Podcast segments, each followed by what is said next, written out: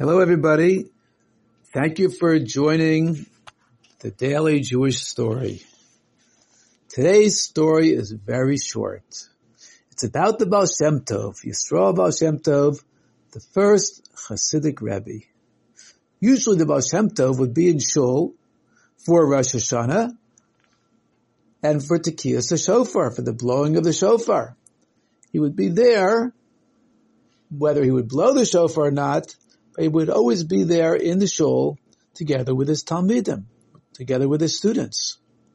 But one year, he asked one of his students, the tzaddik Rabbi Yaakov Yosef, to please take his place, to take the Baal Shem Tov's place there in Shul, and the Baal Shem Tov was going to go somewhere else.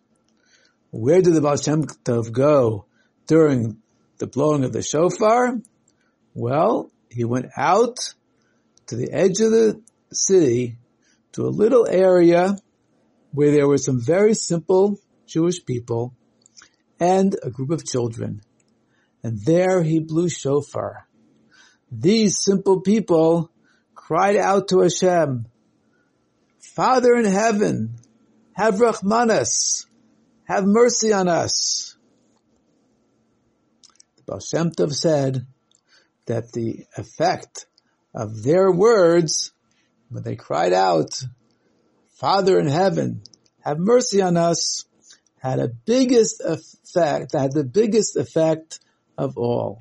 More than all of the davening in the shuls where people knew so well how to daven and how to learn Torah, but these simple people with their pure hearts and children, when they cried out to Hashem, the Baal Shem Tov said, this was even more powerful than the people who knew more about the davening and who knew more how to learn Torah. Because their hearts were so pure and sincere, although they didn't know too much about learning and davening, but nevertheless, because they were so sincere, they cried out to Hashem, it had a major, major positive and good effect. And of course, this is the way that we bring Mashiach quicker today as well. Of course, we should try to learn Torah as much as we can. We should try to daven as much as we can and use the Siddur and learn more and more all the time. But it's important to remember to be sincere and put our heart into our Torah and mitzvahs. Thank you for joining the Daily Jewish Story.